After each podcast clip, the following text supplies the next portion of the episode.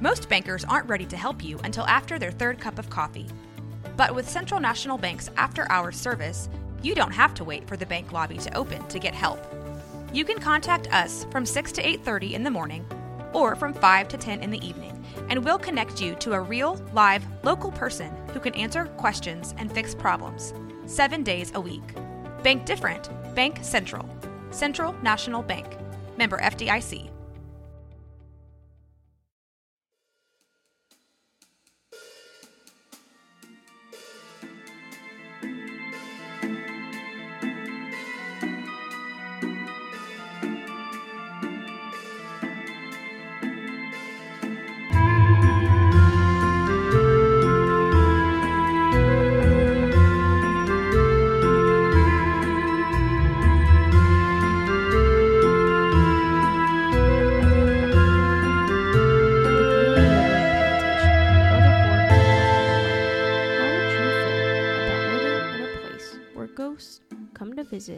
First of each month.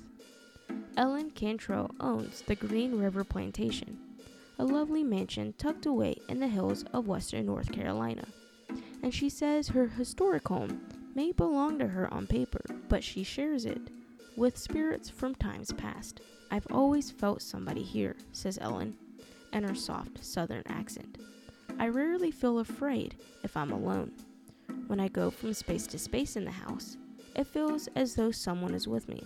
There are clues to substantiate Ellen's feelings. At the start of each month, one particular door in the house opens, as if the unseen present walks in to announce it has arrived. Sometimes, Ellen catches something moving out of the corner of her eye, as if something just walked by. In addition, she periodically picks up the smell of cologne wafting through the house but it's not a fragrance she or anyone in her family wears. It isn't like the fragrances of today, she says. Ellen also says they often hear things that just don't make sense. For example, one night, she awoke to the sound of a child calling out to her. She had started to get up when her husband reminded her that the child they have guardianship of was not home that evening. The next morning, recalls Ellen, my daughter came down and said, You have to do something about the crying out because it woke me up twice last night. She was shocked when I told her there was no one here. Two men, who at separate times rented the Cantrell's downstairs apartment, said they heard someone walking upstairs when no one was there. One of the men was Ellen's brother. He wanted his girlfriend to come over because he said the sound was driving him crazy and she told him he was crazy if he thought she would come over. The plantation, with its stately four story mansion and 356 acres of lush land, overlooks the floodplain of the Green River. Joseph McDowell Carson built the oldest sections of the home between 1804 and 1807. The plantation stayed within the Carson family for six generations before being sold in 1958.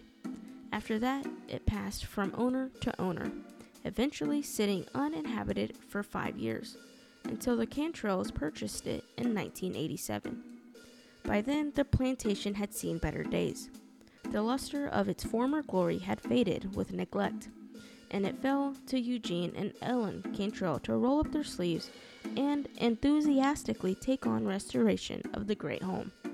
No detail was too small right down to the recreating original paint colors and floor finishes. The project was a labor of love for Ellen, whose grandfather confided in her when she was only 10 years old that he would have loved to own the plantation. She feels that she honored her grandfather's dream by restoring the mansion. Now, as the plantation celebrates its bicentennial, Ellen and her daughter Amanda host tours by reservation though the historic site and allow people to rent various spaces for special events.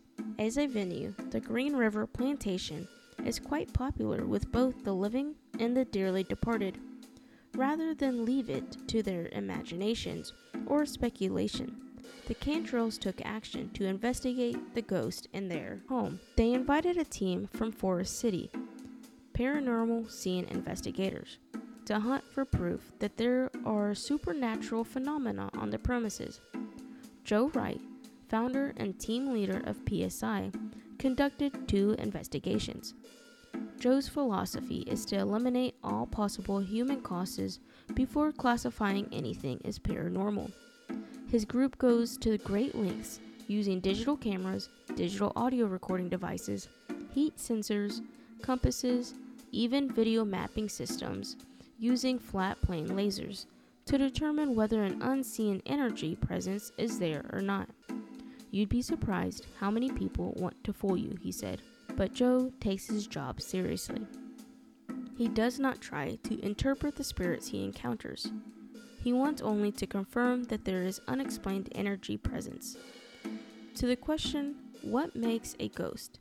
I say matter and energy, he explains.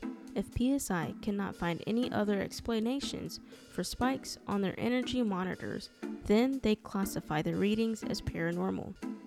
Paranormal meaning above what is normal. At the Green River Plantation, the PSI team focused its investigation on the original part of the house and found plenty of energy to confirm that something or someone is trying to get the Cantrell's attention.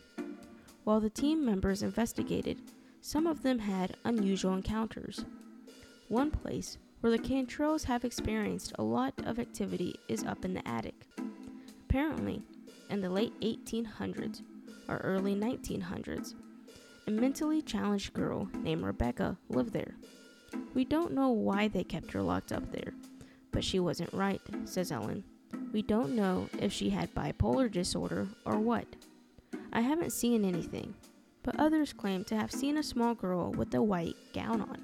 On one occasion, Ellen's daughter, Amanda, had a friend visiting with a three year old daughter. They left the daughter sleeping in Amanda's apartment with the baby monitor nearby and were surprised to hear the little girl saying, Leave me alone. Get away from me. Amanda and her friend rushed to check on the girl, who told them, Get that little girl away from me. I don't want her here. Many people who grew up in the attic experience being touched. A friend of the Cantrells told the PSI team that she is overcome with sadness whenever she is up there, and she also gets a tingling sensation, almost a full body chill. Despite the advanced knowledge, PSI team member Todd Kaiser was completely surprised when he felt an odd sensation, as if a child was taking his hand. Joe Wright says Todd also had a flashlight in his pocket with the cord hanging out, and it was pulled. In that second, he became flustered, overwhelmed with emotion, recalls Joe. He tried to speak, but couldn't.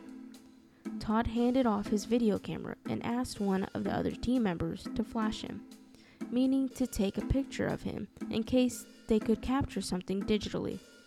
Todd bent over with his hands on his knees and took some deep breaths before telling the group that he had felt as if something was draining his energy. I'm just getting cold chills, said the visibly shaken man on the tape recorded by another PSI investigator. During the investigation, Joe's team captured a lot of electronic voice phenomena, EVPs, sounds that could not be heard at the time, but were audible when they played in the recordings back. In the attic, they caught different voices, at one point, when some of the team members were talking, a recorded voice says, We're waiting, and to the question, Rebecca, are you up here? A voice responds, Yes. Another audio recording taken while out walking on the grounds behind the house picked up the sound of a woman sobbing. Ellen Cantrell says the sound makes sense because the little girl died at the age of nine while getting a horseback riding lesson from her father. She was thrown from the horse. Ellen Cantrell no longer lives in the main house. She and Eugene moved out in 2008, but tragically, her husband, of 49 years, died in an unexpected accident in January of 2009. Ellen's beloved Eugene joins the list of spirits who protect her at the Green River Plantation. I still put out his coffee cup in the morning.